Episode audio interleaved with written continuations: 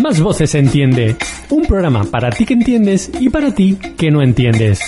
Si no has entendido nada, sintoniza cada semana Más Voces Entiende. Un programa para gays y lesbianas en la sintonía de la red de emisoras Más Voces. Recuerda, cada semana entendemos de radio en Más Voces Entiende.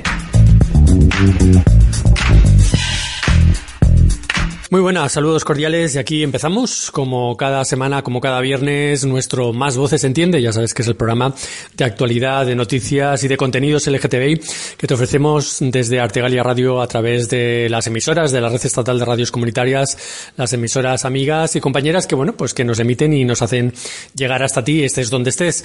Nosotros, si nos escuchas en directo, ya sabes que estamos todos los viernes de 6 a 7 a través de la sintonía de Artegalia Radio y bueno, pues como siempre, con todas las cosas que nos semana tras semana hasta nuestra redacción y que te comentamos y que te contamos siempre pues aquí en directo. Este, esta semana, bueno, hoy es 6 de, diciembre eh, y tenemos un programa especial porque bueno, pues vamos a, a escuchar, eh, bueno, pues entrevistas y bueno, pues todo lo que, que tuvo lugar, bueno, pues en unas jornadas bastante interesantes que tuvieron lugar esta semana anterior que sobre la memoria LGTBI eh, y en el cual, bueno, pues estuvimos también participando. El colectivo Alicante Entiende estuvo participando, pero bueno, ya sabes. Estamos aquí en el programa Más Voces Entiende y como siempre, bueno, los saludos cordiales y las redes sociales y la comunicación siempre abiertas, ¿no, Chus? Hola, buenas tardes. Claro, como siempre, ya sabéis, estamos a través, nos estáis escuchando a través de artegalia.net y luego tenéis el Twitter, que es eh, Alicante Entiende y la página de Facebook, Alicante Entiende LGTBI. Siempre preparados para lo que nos queráis contar, mandarnos vuestros mensajitos. Llega la Navidad, qué asco. En fin, bueno, pues igualmente podéis, eh, eh, iremos preparando ese programita para también eh, hablar de la Navidad en ese estilo LGTBI y con música, siempre música. Sí, eso la verdad es que sí, que iremos preparando ya el programa navideño, pese a que, bueno, pues a algunos no nos guste tanto la Navidad, pero bueno, hoy es 6 de diciembre, que hoy es un día festivo, ahora mismo la Constitución creo que es, ¿no? Así es. Pero bueno, nosotros es que mira que nos gusta la radio y aquí estamos para contaros pues un montón de cosas, pues como José Ramón nos ha dicho, hoy pues un especial dedicado a estas jornadas que se celebraron en Cocentaina, en la sede que la Universidad de Alicante tiene allí y organizadas por el colectivo Paul y Mariola. Así que bueno, pues eh, nada, en un ratito oiréis eh, todas esas, eh, toda esa gente que estuvo participando y donde mm, la verdad es que nos llevamos, mm, yo creo que un buen sabor de boca. Yo creo que estuvo muy bien. Pero bueno, más o menos un, pequeño resumen de, qué gente estuvo por ahí, que luego iremos escuchando las entrevistas que, hicimos algunos de ellos, pero bueno, por, por comentar un poquito en qué consistieron esas, esas jornadas. Bueno, pues eh, bueno, ahí estuvo, eh, ya digo, el colectivo de Jentan Paul, donde, bueno, nos hicieron una pequeña presentación con los amigos de Mariola, donde, bueno, pues hablamos de, donde la pregunta principal era si nos creemos la diversidad. Eh, entonces, eh, Ahí tuvimos eh, la suerte de contar con el director de la, de la sede universitaria de Cocentaina, José Luis Todolí Torró. Estuvo Ernest, eh, nuestro, nuestro amigo Ernest de Paul, que es formador acreditado eh, de, pues para los delitos de odio y discriminación. Eh, a partir de ahí, bueno, pues diferentes asociaciones, eh, como, eh, bueno, esa asociación que ha nacido hace poquito, Entendemos, donde, bueno, estuvo la compañera Lidiana como su presidenta y, bueno, pues escritora, activista, artista. Estuvo Antonio Ruiz también, eh, donde vimos un, eh, bueno, nos dio, eh, yo, yo, es que me emocioné porque el tema que trató fue sobre los presos y, bueno, sobre su vivencia, ¿no? En la cárcel como, eh, bueno, pues esa ley que, que tuvimos de peligrosidad social. Eh, en fin, estuvo, estuvo muy, muy, muy interesante. Eh, Javier San Salvador Pérez, por Pons per la Igualdad, eh, Pastora, que, la, que es la presidenta de Castellón LGTBI, eh, bueno, eh, compañera nuestra también Iraci Linares, por Sexólogos Sin Fronteras, eh, también estuvo una activista trans, eh, Tony Díaz Antiñolo, eh, como empresaria y actriz. Y bueno, pues el que os habla también pues tuvo su parte donde, bueno, pues eh, a mí me tocó hablar de la discapacidad eh, dentro del colectivo LGTBI y bueno, pues para cerrar esta gran mesa tuvimos a Carles Cortés, que es el vicerrector de la Universidad de Alicante. Ya digo, muchos temas muy interesantes, todos eh, girando sobre esa pregunta tan importante. ¿Nos creemos la diversidad? Bueno, pues yo creo que sí. Entonces, bueno, pues eh, todo esto y un poquito más es de lo que vamos a hablar en este programa de hoy. Y bueno, pues vamos a también a escuchar eh, la voz de sus protagonistas y algunas de las entrevistas con la gente que estuvimos. Pero bueno, como siempre, vamos a empezar con un poquito de música y bueno, pues aquí estamos en este especial Más Voces Entiende.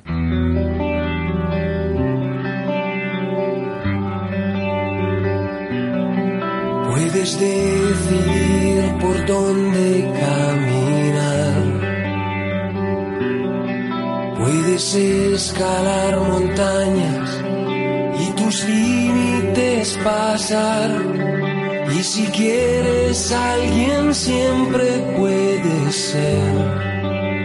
Pero si no amas, si no amas, no tendrás un motivo para vivir si no amas, no te amas, nada serás.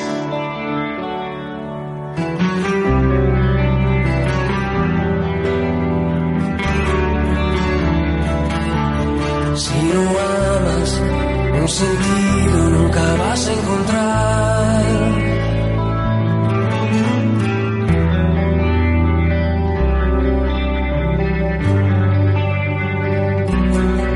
Puede que hagas un imperio alrededor, construir un rascacielos y sentirte alguien mejor.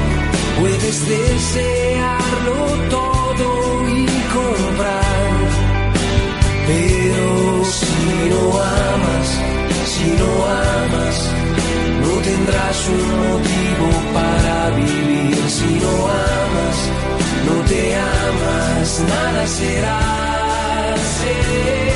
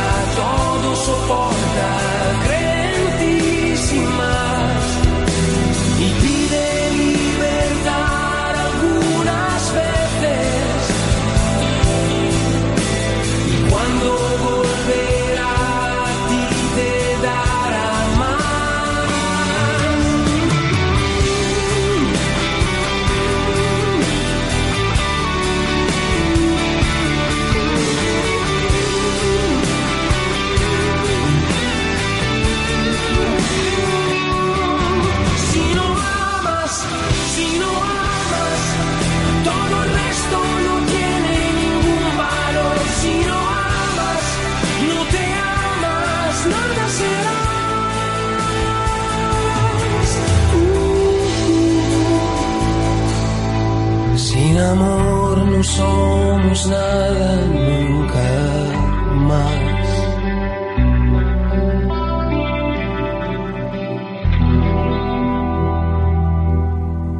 Bueno, estamos ahora con Jordi Jiménez, que es eh, representante del colectivo LGTBI Mariola. Y bueno, Jordi, eh, eh, ante todo, bueno, buenas tardes, ¿qué tal? Muy bien, muchas gracias. Eh, un colectivo que, bueno, os definís efectivamente porque trabajáis desde el ámbito rural. El tema LGTBI, pueblos muy pequeñitos, porque aquí en la provincia de Alicante hay pueblos todavía muy pequeñitos. Y bueno, pues trabajar eso desde esa perspectiva, desde, desde el ámbito rural, no debe ser fácil, ¿no? Es muy divertido. es divertido. O sea, pero yo también entiendo que la gran ciudad es trabajar estos temas también es delicado. Pero nosotros, eh, la cosilla que tenemos es que para ir de un pueblo a otro te hace falta un coche, te hace falta un transporte y eso sobre todo lo que nos dificulta a la hora de trabajar. Es muy, muy bonito encontrarte la realidad porque, porque sí que existe muchas veces el estereotipo este tan cariñoso que nos dejó Pajares y Esteso de los pueblos rurales de España. Y cuando empiezas a trabajar en el ámbito rural te das cuenta que todo eso es una mentira. O sea, te encuentras, yo estuve mucho tiempo en Valencia y he tenido mucha más homofobia en Valencia ciudad que, que actualmente en los pueblos. Yo, por ejemplo, en mi caso, yo he nacido y he vivido toda la vida en Benillova y llego a ser concejal del ayuntamiento y en ningún momento bueno, pues sí que tienes el típico capullo que, que, te taca, pero, pero que no es una homofobia como he vivido yo en Valencia. Entonces, en los pueblos más pequeños de la provincia, la verdad que es una pasada trabajar estos temas. Pero, pero las personas LGTBI tienen que vivir ah, ocultas o por lo menos silenciadas o, o, bueno, te puedes mostrar o no. Ha cambiado. a lo mejor tu caso imagino que es un poco especial, pero no sé si en general. Ha cambiado muchísimo en un periodo, te puedo decir, a lo mejor de 15 años. Yo cuando era más pequeño tuve que tirar mano de internet porque no habían referentes en Benillova, ¿vale? Sí que se conocía el típico que todo el pueblo lo sabía, pero que él tampoco se mostraba eh, abiertamente. Y, por ejemplo, el año pasado estuvimos en el Padre Vitoria, que es un instituto aquí de, de Alcoy, y a la clase las lesbianas eran mucho más visibles que los heterosexuales. Y estamos hablando de lesbianas, o sea, teniendo en cuenta toda la problemática que tienen las mujeres. Entonces sí que nos, damos cuenta que, que, las redes sociales y la juventud va mucho más rápida que, hace a lo mejor 10 años donde la visibilidad costaba mucho más. Es una cosa que nos gusta. Nos gusta ver que, que, que, que, por fin hay luz en, los pueblos. O sea, la verdad que la cosa cambia muchísimo de, de los más mayores que le rompieron la cara por poder salir a la calle a la gente hoy en día que ya sale sin ningún problema. La verdad que es muy bonito. Claro, lo que pasa es que esa diferencia generacional sí que está ahí y entiendo a lo mejor que quizá la gente más mayor, pues bueno, pues ha asumido esa condición en silencio y siguen, ¿no? Sí, claramente. O sea, nosotros hemos estado buscando testimonios de gente más mayor, sobre todo para conocer, ¿no? Cómo era la vida en estos pueblos a petit comité tomando un café sí que nos cuentan la experiencia, pero luego a la hora de mostrarse públicamente sí que tienen el miedo de qué dirán después de toda una vida, qué pensarán. La gente mayor sí que le está costando mucho más el tema este y es una cosa que nos preocupa, porque al final, después de vivir toda una vida, que te tienes que volver a marizar, volver a estar escondido por el miedo que te van a decir, eso es un gran problema que tenemos. ¿Trabajáis en prácticamente en la zona norte, ¿no? De la provincia de Alicante, etcétera, y organizáis unas jornadas que además que están muy interesantes, ¿no? Porque bueno, jornadas LGTBI en el ámbito rural, ¿no? Cuéntanos un poquito también esa experiencia. Eso es una de las cosas más bonitas que, que, que tenemos, ¿vale? A mí me encantan y, y larga vida a Pablo Espera Diversidad, o sea, nada, eh, fue un proyecto que, que nació a través de, en los pueblos siempre se han hecho las fiestas del pueblo, y cogiendo ese hilo de, de, de, de como diríamos en valenciano, de la germanor, uh -huh. de que todos los vecinos participan, todos los vecinos montan y tal. La primera fue en Tibi, que fue una pasada ya hace un par de años. Y nada, contactamos con un par de colectivos de ahí de Tibi, les comentamos un poco la idea que teníamos, que era hacer una jornada de, por la mañana una actividad por el campo para ver el pueblo, una comida todos juntos, actividades para los más pequeños y más mayores por la tarde, y luego por la noche, pues, como no puede ser un poco de, petardeo, porque también nos gusta. Y fue tal éxito que nosotros mismos no nos esperábamos la, la afluencia de, de, la gente que vino, que ya llevaremos haciéndolo cuatro o cinco años de, de Pablo la diversidad, y cada año se va superando.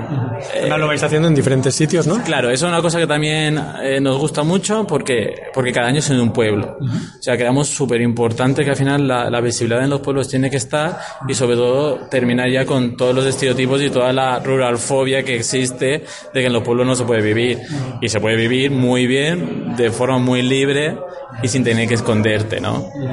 Hablamos de perfiles, bueno, entiendo que a lo mejor el, el, hombre homosexual, pero si hablamos, por ejemplo, todavía de lesbianas, como has comentado, o personas transexuales, es más difícil, ¿no? ¿Cómo está? Es complicado, es complicado. La realidad de hombre gay que no tiene pluma vive muy bien, ¿vale? Por ejemplo, un ejemplo que, me pasó hace poco en el tema de, la recogida de la almendra, ¿vale? Porque aquí no marca el calendario lo que es el campo, ahora estamos en plena temporada de la aceituna, y a un amigo le dijeron que no lo cogían en una codería porque tenía pluma. Y al final eso es un ataque, porque esa persona es tan válida como yo para recoger y mover las mantas, pero por el tema de la pluma se le castigó y no lo cogieron para, para ir al campo. En el tema de las personas trans estamos súper perdidos en este tema, sobre todo porque tampoco hay campañas, no hay unidades. Aquí en el momento que quieres un poco más de información te tienes que bajar a Alicante a la, unidad. Tu médico de cabecera seguramente ni conozca ni sepa nada del tema. Entonces en ese tema sí que vamos, nos, nos va costando más. A nivel social, a nivel de la calle, pues, pues te dejan vivir, ¿vale? Porque tampoco te ataca pero a nivel de, unidades y de referentes nos cuesta. Y lo que no podemos olvidar es también el tema de las mujeres. El tema de las mujeres también va muy, muy perdido el tema. Porque las, las campañas que se hacen tampoco llegan. Aquí la típica mujer que se ha quedado soltera es porque ha querido o porque no encontró a nadie o porque era la que cuidaba a sus padres y al final cuando empieza a mover un poquito el tema dice no, es que esta mujer era lesbiana y tuvo que aceptar el rol de cuidadora del hogar para, para que no le castigase. Entonces, en el tema de mujeres y personas trans sí que vamos, nos queda trabajo, nos queda mucho trabajo aún. Ahora se acerca el día 1 de diciembre, que es el Día Mundial contra, lucha contra el SIDA y tal. Lo mismo, ese ámbito de la sexualidad, etcétera, ¿también lo trabajáis o cómo está la situación? Lo trabajamos. Nosotros hacemos talleres en institutos durante todo el año y ahí sí que trabajamos el tema de, estereotipos, porque al final lo que tiene respecto al VIH son estereotipos, ¿vale? Que nos transmitieron de los 90 que han llegado hasta el día de hoy, cosa que nos sorprende eh, muy bestia, pero estamos igual que en el tema trans. O sea, aquí en, los, en la zona de montaña para hacerte la prueba rápida, que a lo mejor en Valencia la tienes de forma anónima, rápida y gratuita. Aquí una, te vas a médico de cabecera, que es el que te cambió los pañales cuando eras pequeño, que conoce a toda tu familia y te da mucho miedo que la prueba sea negativa o que sea positiva, pero ir a preguntarle a tu médico te da respeto por toda la mierda que hay detrás. Y en tema de en Alcoy que estaba salud pública, que hacía algunas cosillas, pero que también muy poco, y te toca otra vez. Tienes que bajarte a Alicante o tienes que pirarte a Valencia para que una entidad o el CIRS mismo te pueda acoger, ¿vale? Para tener ese mini anonimato. Ahora se está moviendo el tema este que en la farmacia lo puedes, te puedes hacer la prueba y tal, y también es una cosilla que, que vamos con respeto, porque hay mucha desinformación y te al farmacéutico a pedir el test de la prueba rápida, pues también da un poco de respeto, ¿no?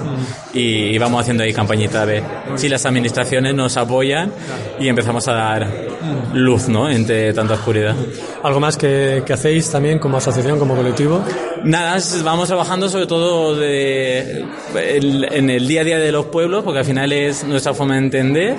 Vamos haciendo campañas en instituto, vamos acogiendo a gente, vamos respondiendo, aunque mentira, en las redes sociales no llegan muchísimos casos de personas de, mira, es que vivo en Facheca, no conozco a nadie, ¿cómo puedo contactar con vosotros? Tal pues se quedan, nos tomamos un café, le explicamos que no están solos, porque también somos de pueblo, y, y nada, y vamos haciendo, vamos tejiendo, ¿no? Y vamos haciendo una red, sobre todo en los pueblos que hasta hace tan poco te tenías que pirar a Benidorm, te tenías que ir a Valencia o Alicante para poder conocer a alguien. Y vamos haciendo poco a poco. Muy bien, Jordi, pues mucho ánimo y mucha fuerza y además es reivindicar ¿no? el, el, el, rural, ¿no? el LGTBI. Sí, eh, muchas gracias. hasta luego.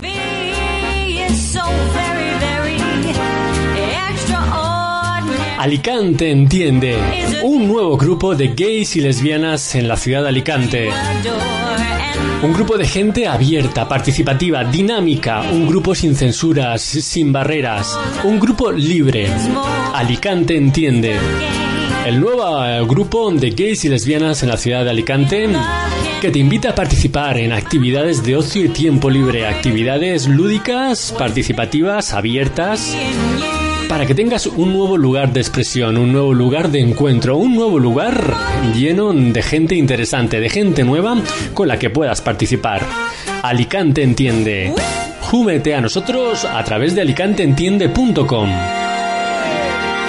Nos encontramos ahora con Antonio Ruiz, que es eh, presidente de la Asociación de Expresos Sociales eh, LGTBI. Y bueno, vamos a hablar con él un poquito de su experiencia y un poco, pues bueno, pues eh, la importancia que tiene todavía que exista una asociación que represente todavía, bueno, pues a todas esas personas que, que bueno, desgraciadamente sufristeis, ¿no? Lo, lo que fue la, la, homofobia en la época de Franco. Antonio, muchas gracias y buenas tardes. ¿Qué tal? A vosotros por vuestra invitación y nada, a vuestra disposición. Antonio, pues eso, cuéntanos, tú eres presidente de una asociación, eh, bueno, ¿cuál es el objetivo principal de esa asociación? El objetivo principal de esta asociación era la recuperación de la memoria histórica de las personas que sufrieron las antiguas leyes de vagos y maleantes y peligrosidad social, que por ello fueron a parar por el simple hecho de ser homosexuales a las prisiones, fueron condenados, desterrados más de un año de sus pueblos y todo este tipo de cuestiones eh, devolverles la dignidad y en definitiva era también recuperar una pequeña cantidad como resarcimiento o que debía el, Estado a estas personas como hizo como fue con los políticos, ¿no?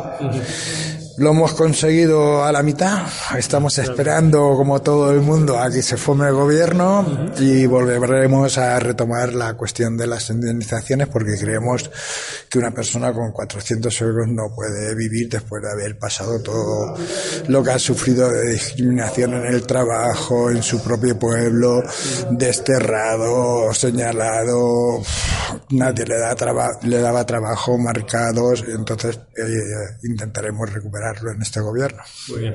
Hablas de memoria histórica, la ley de memoria histórica que, está aprobada.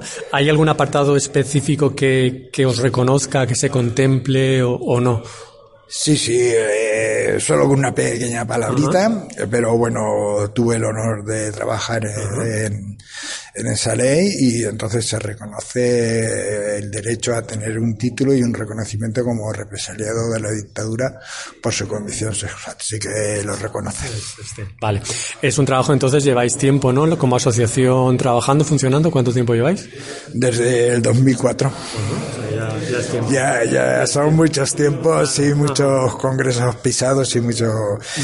Y bueno, pues también hay otra declaración por unanimidad del Parlamento Español con ocasión del Día Internacional contra lucha contra la homofobia y transfobia, que fue en el 2004, que fue lo que nos dio pie a conseguir todas estas cuestiones que hemos conseguido.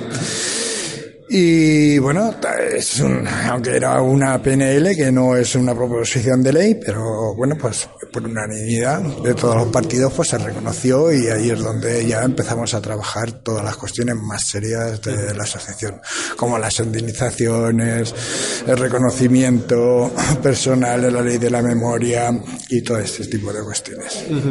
Un trabajo además, entiendo también de, bueno, pues tendréis eso, personas, casos, historias que, bueno, pues que quizá eh, hoy en día la gente o, los más jóvenes no lo conocen, les suena de oídas, pero yo creo que también hacer esa pedagogía de sensibilización, imagino que también será parte de vuestra función, ¿no? De, que vuestras historias no se queden en el olvido, sino que efectivamente, bueno, sirvan de ejemplo a, algo que pasó en esta historia relativamente reciente de, de España, ¿no?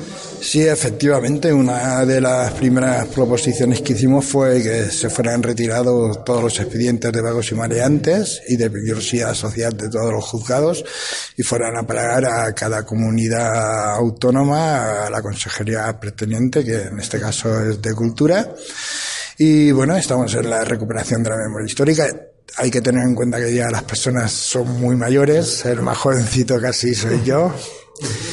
Y bien, y esta es nuestra función. Eh, eh, tenemos la suerte de que nos han seguido desde eh, Inglaterra, Alemania, Estados Unidos. Eh, hemos sido, España ha sido pionera en la indemnización y en el reconocimiento de los homosexuales y vamos a seguir luchando y trabajando por ello. Yo te iba a preguntar si eso, si con otros países en situaciones similares, quizá hablo también de Alemania a lo mejor y en otros sitios igual, o sea, ¿habéis tenido contacto? ¿Qué situación tienen en esos otros países?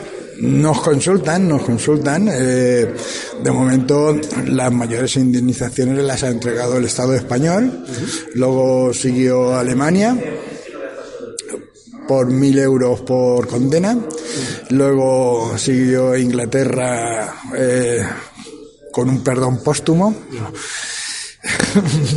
Me río por, por no decir una burrada.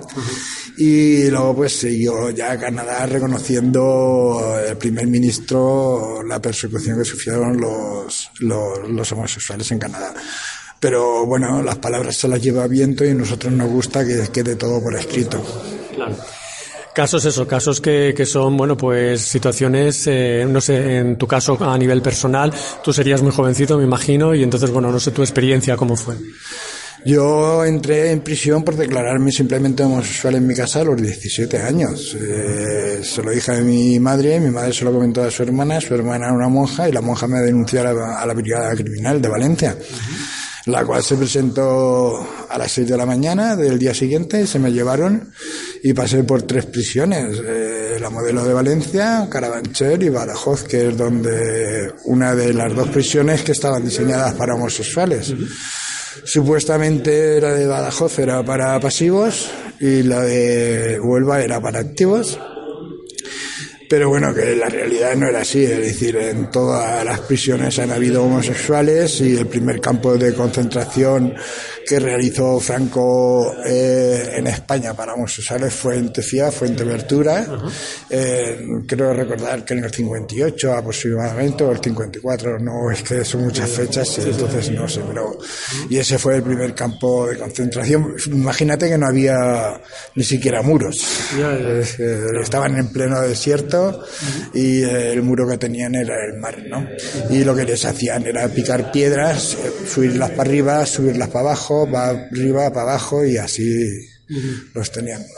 En tu caso, bueno, en la experiencia tuya en esas cárceles, bueno, pues, eh, ¿cómo era? O sea, esa represión que había. Pues totalmente desagradable porque en el 76 estaban todas las prisiones aba- abarrotadas de delincuentes comunes. Eh, todos sabemos de aquella época cómo era, la droga, toda esta cuestión. Y cuando entraba un chiquito de 17 años, pues tenía que ir con muchísimo cuidado porque lo primero que querían era violarte, ¿no? Entonces fue una época muy amarga. Fueron tres meses, pero tres meses muy, muy, muy duros, lo cual me marcó toda mi vida y me destrozó la vida tanto profesionalmente como a nivel de estudios y a nivel individual, ¿no? Eh, tú vivías en Valencia, pero claro, ya eh, que bueno, más o menos era una ciudad, pero bueno, me imagino que todavía casos que tendréis de, de personas eso, en pueblos más pequeños o en una España un poquito más profunda, donde bueno, pues eso, el, el señalamiento, el, el eso, la condena de por vida de por simple hecho de ser maricón, ¿no? Sí, sí, sí, ellos se tenían que ir a las grandes ciudades a vivir porque no podían vivir en sus propios pueblos, claro, estaban marcados y estaban marcados por todas las instituciones, por la Guardia Civil, porque tenían que presentarse ante eh, los delegados de gobierno, firmar y entonces tenían, aparte que en la condena cuando se los ponían en libertad les ponían un año de destierro de su población, con lo cual era un desarraigo total y efectivamente pues era una persona que se veían en la, en, en la, en la calle, entonces lo que hacían era marcharse de, de su, de su pueblo. Bueno, Antonio, no sé si quieres comentar algo más, pero bueno, la verdad es que testimonios así son súper importantes de seguir insistiendo, recordando y que no, no se olvide nunca esa memoria y esa memoria histórica LGTBI tan importante también para nosotros y el trabajo futuro, ¿no? Pues no vamos a cejar, ¿no? En primer lugar, eh, una cosa prioritaria es que se nos retire de los ficheros informáticos de la policía, porque aún tenemos documentación que aún pirulan por ahí. Y, eh, dentro de nada se pondrá, ya se ha puesto en el Ministerio de, Just- de, de Interior algunos escritos, nos han contestado para reírnos un poquito. Y nada, pues lo, ahora el próximo escrito irá a la Agencia de Protección de Datos y depende de lo que conteste, pues iremos a Estrasburgo. Bueno, pues todo nuestro ánimo, nuestro apoyo y desde luego a seguir luchando. Muchas gracias, Antonio. A ustedes.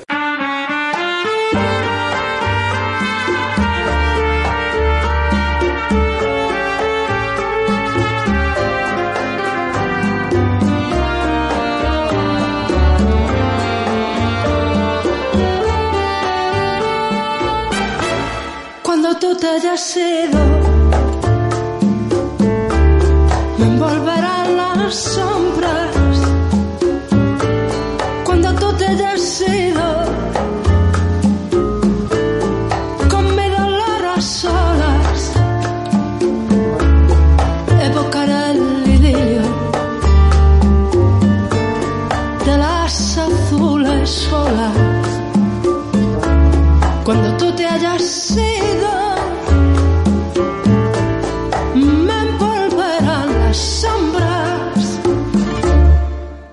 penumbra vaga de mi pequeña alcoba, donde una tibia tarde me acariciabas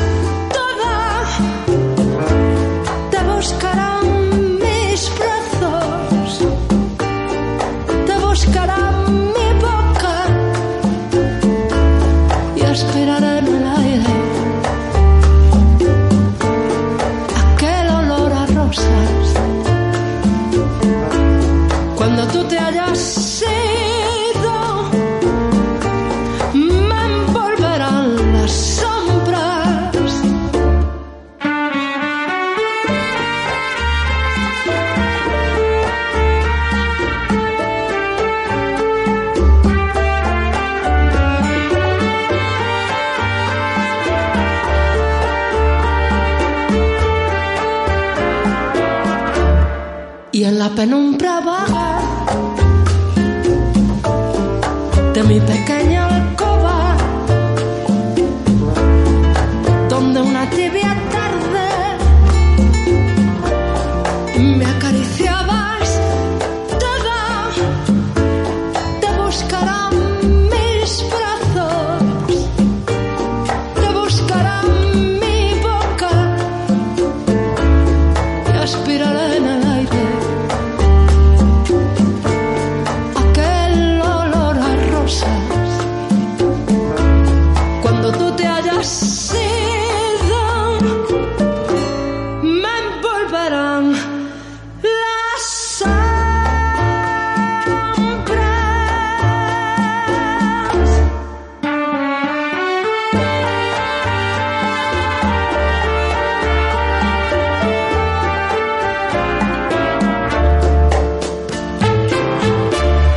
Estamos ahora con Tony Díaz, que es una mujer transexual, eh, empresaria, en fin, eh, un poco destacada en todos estos temas. Y bueno, pues también contar un poquito con su experiencia y, conocer un poco también, bueno, pues me imagino que no ha sido un camino fácil ni de rosas el, abrirte camino, bueno, pues desde tu condición a todo esto, ¿no?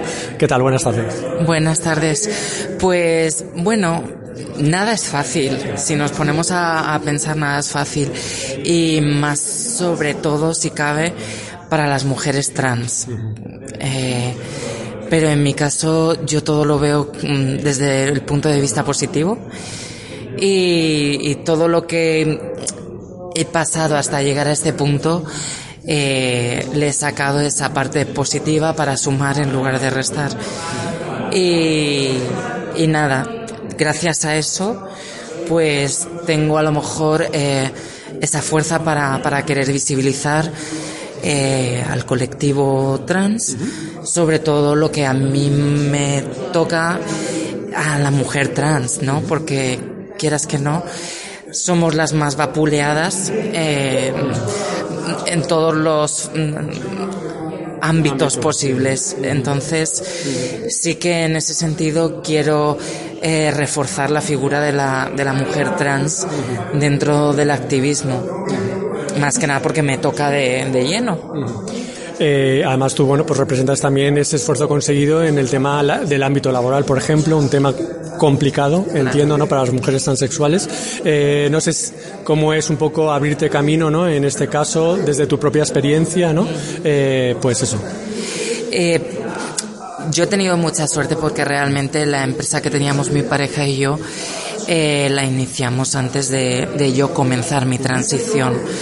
Entonces, quieras que no, no he tenido que dar el paso de enfrentarme a la búsqueda de empleo. Que tengo muchas compañeras, amigas y amigos que, que sí han tenido pues eh, problemas a la hora de, de encontrar trabajo por el hecho de ser trans. Y quieras que no, pues bueno, una nunca para de pensar eh, en qué puede hacer en pro del colectivo trans.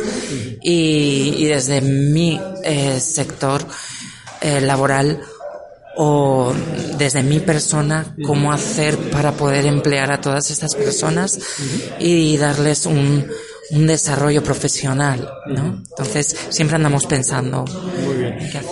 ¿Cuál crees tú que se entonces un poquito los principales problemas a los que bueno pues hoy en día una persona transexual, una mujer transexual se encuentran todavía aquí en España, vamos? El principal problema es eh, mm, el aspecto físico, porque quieras que no, eh, los hombres trans consiguen su, entre comillas, passing, el odiado passing, muy pronto, y en nosotras cuesta, cuesta conseguir ese passing que a la hora de enfrentarte a una entrevista de trabajo va a pesar. Luego también están los aspectos legales, ¿no? Hasta que no cumplamos cierto tiempo o hayamos pasado por cierta operación, no podemos eh, cambiar nuestro DNI, aunque mm, se ha hecho alguna modificación en la ley del 2007 que podemos cambiar nuestro nombre y nuestra foto, pero el género todavía no lo podemos cambiar a no ser que cumplamos esos eh, requisitos que vienen en esa ley. Entonces es un poco incongruente y quieras que no, cuando vas a una entrevista de trabajo te van a contratar ya a formalizar ah, el contrato, ven tu DNI que no concuerda con la persona que eres y ahí ya puede haber algún tipo de conflicto. Eh, y claro, eh, el empresario, dependiendo de su buena voluntad o de su apertura mental, pues mm, va a mm, pasar de largo eso y te contratará o no. Ya depende de, de la buena fe de la gente. ¿Y cuál es tu ámbito laboral, me refiero, eh, tu empresa, un poquito a qué te dedicas? Porque, bueno, comentabas eso, que tu, tu activismo es también intentar ayudar a otras. Claro. Pues ahora mismo lo que tenemos es una lavandería automática, pero estamos pensando en cómo crear, no dentro del ámbito de, la- de las la- lavanderías automáticas, sino abrir otro, porque quieras que no, la lavandería automática es limitada, porque quieras que no, la gente va eh, y no necesita a nadie. Entonces, ver en qué sector podríamos introducirnos para dar cabida al mayor número de personas trans eh, laboralmente hablando. Entonces, Aquí en las jornadas que vas a participar, un poquito cuál va a ser tu punto de vista o, que- o lo, lo que vas a exponer. Pues más que nada eh, la visibilidad del colectivo, porque a día de hoy somos todavía un colectivo bastante invisible y si no te toca en tu entorno eh, tener una persona trans, tú no tienes por qué saber cuáles son nuestras realidades, cuáles son nuestras, mm, nuestros problemas o nuestras necesidades. Entonces, realmente se necesita saber qué es lo que una persona trans necesita o cómo tratar a una persona trans cuando mm, te encuentras cara a cara con ella o con él o con... o- sí, es- básicamente es eso, eh, visibilizar, visibilizar en, en todo lo que se pueda, porque yo allá donde voy no me escondo, podría haberme invisibilizado y, y vivir mi vida tranquilamente, pero realmente hay muchas personas que no tienen esa posibilidad de, de decir, mm, voy a, a luchar por mí y por todas mis compañeras, como se dice, ¿vale? Por así de- decirlo. Entonces, pues digo, mira, eh, como encontré muchas trabas al empezar la transición, yo dije, mm, vamos a echar para adelante y, y luchar por, por, por todas, ¿no? Porque realmente mis necesidades son las necesidades de las que vienen detrás. Y aparte también por un poco honrar a aquellas que lucharon por todas nosotras, ¿no? Que, y por De hecho, el 20 de noviembre fue el día de la visibilidad, de la memoria trans, perdón, claro, y bueno, pues ahí se visibiliza, bueno, pues eso, eh, o sea, que, que bueno, que muchas personas todavía asesinadas, y no hablamos de otros países, aquí en España incluso. Por supuesto, por supuesto, y hay que dejarlo ver que, que, que nos matan.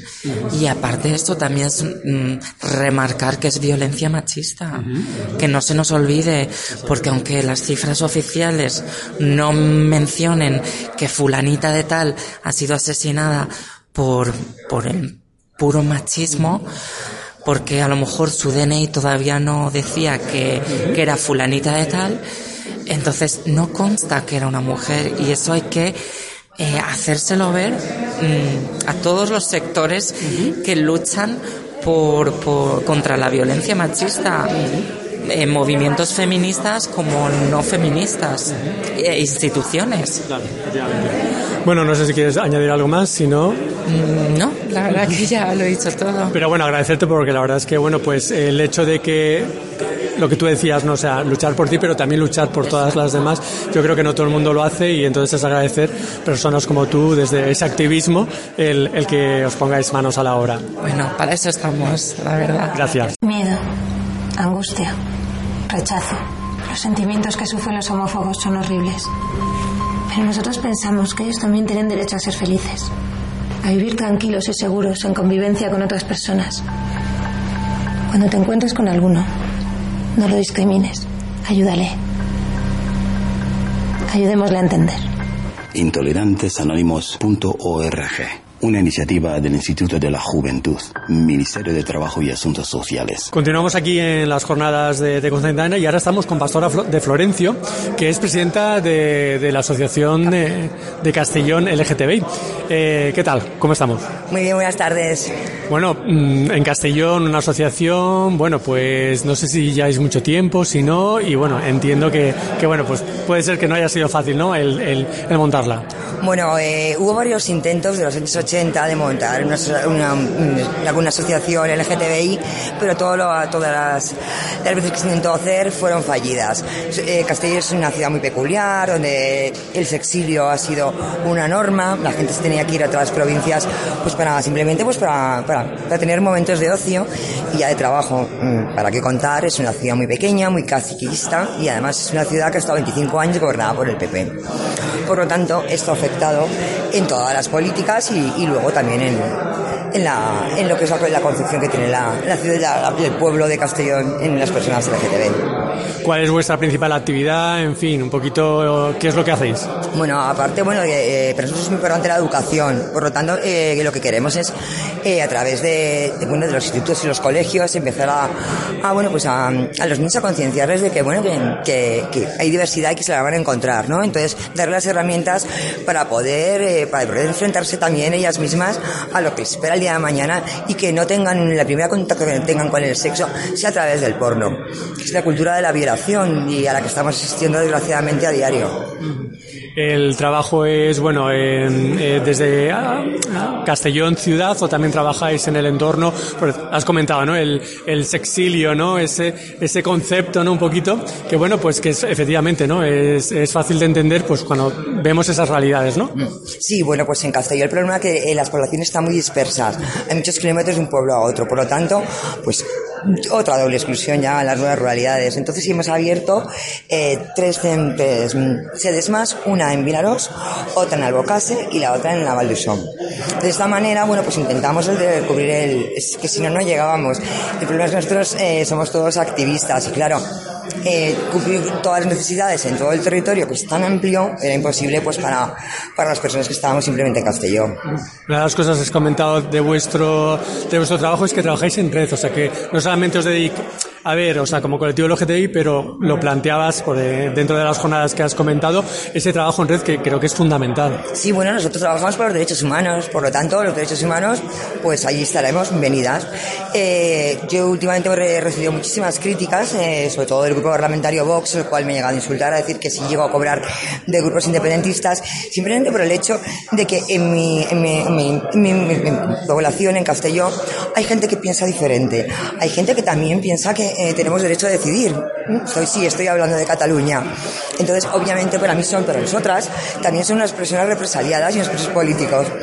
También, aunque no somos independentistas, pero vamos a estar, y esto que lo oiga Vox y que lo oiga la derecha, vamos a estar donde haga falta, donde cualquier derecho humano se incumpla. Ahí vamos a estar Castellón LGTBI y todas las personas LGTBI, por lo menos de mi ciudad.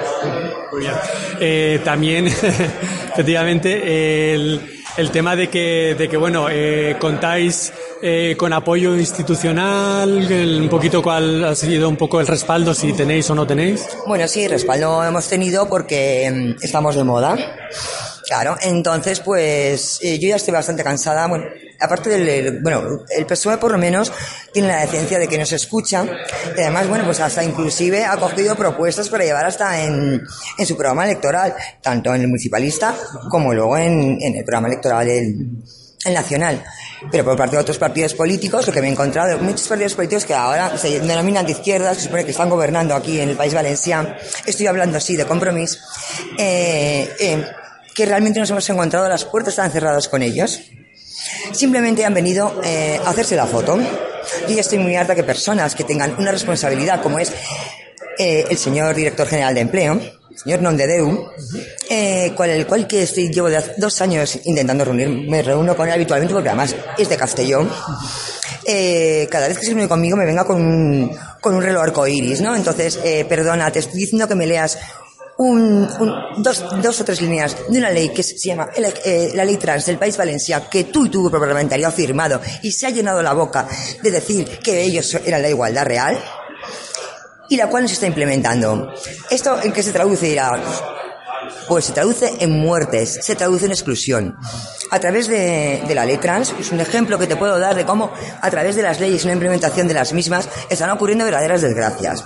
A través de la ley eh, trans del País Valencia eh, obliga a que todos los ayuntamientos a las personas trans las tengan un tengan bienes- lo que es el- la concejalía de bienestar social tengan una una, una persona para ellos, mm, sobre todo que estén eh, esté apl- aplicando las necesidades que tienen las personas trans, que son muy específicas. Y nos- se nos ocurrió que eh, en ese primer año de que hacen la transición, que es cuando los cambios hormonales son los más reales, esas personas, si es difícil que encuentren ya trabajo, sobre todo las mujeres trans, cuando están haciendo la transición es menos. Es, más- es muchísimo más, más complicado. Pues era a través de la justicia de él que de los ayuntamientos en Valencia, en Alicante y en Castellón, con la connivencia del, de empleo de la Generalitat Valenciana. Pues esos, esos cursos acuden eh, pues, expresos, mujeres, mm, mujeres de víctimas de la violencia de género. Entonces creíamos que además está en un sitio que es justo está la Policía Local de Castelló, que era un espacio muy seguro. Pues estoy esperando a que ese párrafo de cuatro, o sea, no eran más de cuatro líneas, se lea y que por favor se implementen las leyes. Porque en ese transcurso de estos dos años que yo he tenido rifirrafes con él ¿me la has leído no me la has leído? Se me han ido dos personas. Dos personas. Una sé que estaba ejerciendo la prostitución y enganchada a las drogas, porque obviamente a ver quién soporta, quién soporta ese tipo de vida, pues obviamente pues acaban en todo tipo de, de pues, en la, en la más miseria y la pobreza, la pobreza. Y es que Y hablando de partidos políticos también, en Castellón eh, tuvisteis, bueno, eh, un meeting de Vox, ¿no? Y creo que os plantasteis a ellos, presentasteis, y bueno, plantasteis cara, ¿no? Sí, bueno, plantamos cara y nos plantaron la porra. O sea, yo la verdad es que pensaba que todavía estaba en los años 80 y bueno, y más, y más adelante, pues sí, la, la policía cargó, cargó contra, y nosotros dábamos la palabra y damos, sea, y ellos están diciendo las barbaridades que están diciendo a diario, que son anticonstitucionales, que que cometen, están, cometen, están cometiendo delitos continuamente, son delitos de odio, no se puede dar sus mensajes. Sin embargo, los que recibimos fuimos, fuimos nosotras. Bueno, no sé si tienes que eh, añadir algo más, si no, si no, pues eso, felicitaros, animaros que el trabajo es duro y bueno, pues eso, en localidades quizá, pues, como Castellón y tal, pues todavía necesitáis ese esfuerzo y ese activismo tan importante. Muchas gracias. De nada, muchas gracias. Stop, tronco, yo no corono rollos con bombos o con don, o yo pongo stop, como fosos, como pozos, somos dos. O con condón, o yo sobro. ja. Hay muchos métodos para prevenir enfermedades de transmisión sexual y evitar embarazos no deseados. Entra en yopongocondón.com y entérate. Solo con coco. Ministerio de Sanidad y Consumo. Gobierno de España. Bueno, Chus, eh, y ya eh, para hablar también de tu parte, ¿no? De, la parte en la que tú participaste, eh, eh, en concreto tú hablaste un poco de lo que significa o de lo que es, ¿no? El área de la diversidad o la discapacidad eh, dentro del colectivo LGTBI, ¿no? Yo creo que también algo importante que hay que visibilizar y que no siempre se visibiliza. Y yo creo que, bueno, pues yo creo que por parte de, de Alicante entiende es un área importante que en la cual, bueno, pues se está poniendo bastante empeño, ¿no? Cuéntanos un poquito más o menos, pues, el contenido de lo que estuviste hablando. Bueno, pues aprovechando de que se acercaba también el, Día Internacional de las Personas con Discapacidad, eh, nos planteamos el hecho de eh, qué visibilidad obtenemos, ¿no? Siendo, siendo discapacitados. Eh, yo uno de los datos que toqué, que creo que fue importante, es que somos eh, unos cuatro millones de personas con discapacidad, es un 10% de la población española, y dentro del colectivo LGTBI, nos vamos, hay un baremo de entre el 8 y 12%. Eh, también hablé pues de un bueno pues un artículo que creo que es eh, necesario eh, que es de las bases para una nueva política en materia de personas con discapacidad donde se explica sobre los temas relacionados con la sexualidad porque yo realmente quise enfocarlo desde ese punto. Y donde el último epígrafe del último punto que se refiere a mejoras para comenzar a suplir las carencias de la discapacidad y que se denomina personas con discapacidad que tienen un estigma social. Eh, todo esto venía a raíz de esa Convención Internacional sobre los Derechos de las Personas con Discapacidad que se celebró en Nueva York eh, allá en el año 2006, hace ya unos añitos, y bueno, donde de los 33 puntos aprobados, el número 23 solo dedica dos líneas a su apartado al que dice que las personas con discapacidad tengan igualdad de oportunidades para mantener relaciones sexuales y otro tipo de relaciones íntimas y experimentar la paternidad. Este artículo se modificó, eh, o sea, que modificó el anterior programa de acción mundial para las personas con discapacidad, que era mucho más explícito, ya que en su artículo nuevo, 9, perdón, sobre la vida familiar e integridad personal, se refería a la identidad sexual de las personas con discapacidad diciendo que las personas con discapacidad no deben ser privadas de la oportunidad de experimentar su sexualidad, tener relaciones sexuales o tener hijos. Las personas con discapacidad deben tener el mismo acceso que las demás a los métodos de planificación de familia, así como a la información accesible sobre el funcionamiento sexual de su cuerpo. Y aquí es donde hemos retrocedido. No tenemos que olvidarnos que estamos dentro de una, eh, bueno, una sociedad heterocentrista y normalizada y que provoca en nosotros, bueno, pues ese eclipse, ¿no? De reivindicaciones y de seguir padeciendo esa invisibilidad. Eh, en la medida que siempre decimos que todo es heterosexual, básicamente, incluso en nuestro colectivo. Mm. Un punto importante además porque, bueno, tocar también el tema de la sexualidad y los derechos sexuales en las personas con diversidad funcional o discapacidad, bueno, pues es algo que, que, bueno, que estamos viendo desde, desde el momento en que hemos empezado a trabajar en ello, como que, bueno, que es un tema invisibilizado, que no existe, que las familias no reconocen y que, bueno, pues que muchas veces se relaciona, ¿no? A las personas con esa discapacidad, sobre todo la discapacidad intelectual, bueno, con, con eso, con seres con angelitos, ¿no? Eh, eh, que no, que no pueden pensar, ¿no? En el tema de, de, de, relaciones sexuales, ¿no? Y luego cuando hablamos con personas con discapacidad física, ¿no? Y además con, con grandes discapacidades, la, la gran disca, los grandes discapacitados, ¿no? Que, que bueno, pues que tienen su, su movilidad prácticamente eh, eh, reducida, ¿no? Eh, pues eso, no, no somos conscientes de que, de que, bueno, tienen capacidad de sentir, de, de experimentar, de enamorarse y de tener eh, esos instintos sexuales como tenemos cualquier persona, ¿no? Y entonces ahí nos encontramos de decir, bueno, pues, ¿qué pasa con esto, no? Esa barrera, ¿no? Que existe ahí, ¿cómo se pueden solventar, no? Y yo creo que también estuviste hablando de ello, ¿no? Sí, porque da la casualidad de que, bueno, eh, acudimos a unas, eh, a unos talleres, a unas charlas que se dieron en, en el Instituto Sexológico de Murcia, y donde cual se tocaba el tema de los eh, asistentes sexuales, a lo cual yo lo que planteo y llevo planteando hace ya bastante tiempo, sobre todo en mi caso, yo, yo eh, padezco de una artrosis degenerativa y una esclerosis ósea, lo cual puede ser que en su momento me deje sin, sin ninguna movilidad. Por lo cual me condenáis, me condenáis a no tener más sexo, a no disfrutar de mi cuerpo, o que una persona me pueda ayudar. Eso es importante. Por lo cual esas figuras de asistentes sexuales creemos que son necesarias, porque ni, incluso dentro de nuestros colectivos somos eh, gente eh, eh, que nos, eh, nos saboteamos a nosotros mismos, nos imponemos nosotros las normas, y creo que eso está mal, mal explicado. Necesitamos esa ayuda, necesitamos esa libertad para poder expresar nuestra sexualidad. Creo que es muy necesario. Pues la verdad es que sí, y como tú dices, eh, en el Instituto Sexológico de Murcia sí que se estuvo, están avanzando en ese tema. Nosotros desde Alicante Entiende se ha habido también experiencias y tal. Y sería interesante ver hasta qué punto se desarrolla esta semana, por ejemplo, por parte de la Generalitat Valenciana, la Consellería de Vicepresidencia de Políticas Inclusivas, han presentado un poco eh, precisamente la figura eh, del asistente personal, ¿no? Para personas con diversidad y discapacidad, pues con motivo, como tú dices, del Día Mundial de las Personas con diversidad funcional, el día, este pasado día 3 de, de diciembre. Y bueno, Mónica Oltra precisamente hablaba de eso, de que es necesario y reivindicaba la figura del asistente personal para este tipo de personas pero no he oído o no se han atrevido o no la han pensado quizá de que efectivamente, tal y cual se, se, comentó, como decimos en Murcia, la figura del asistente personal quizá también tenga que desarrollar otra serie de funciones y, y, y trabajos relacionados también con las necesidades sexuales ¿no? de la persona a la que atiende, ¿no? Eh, no se atreven. Yo creo que básicamente no se atreven.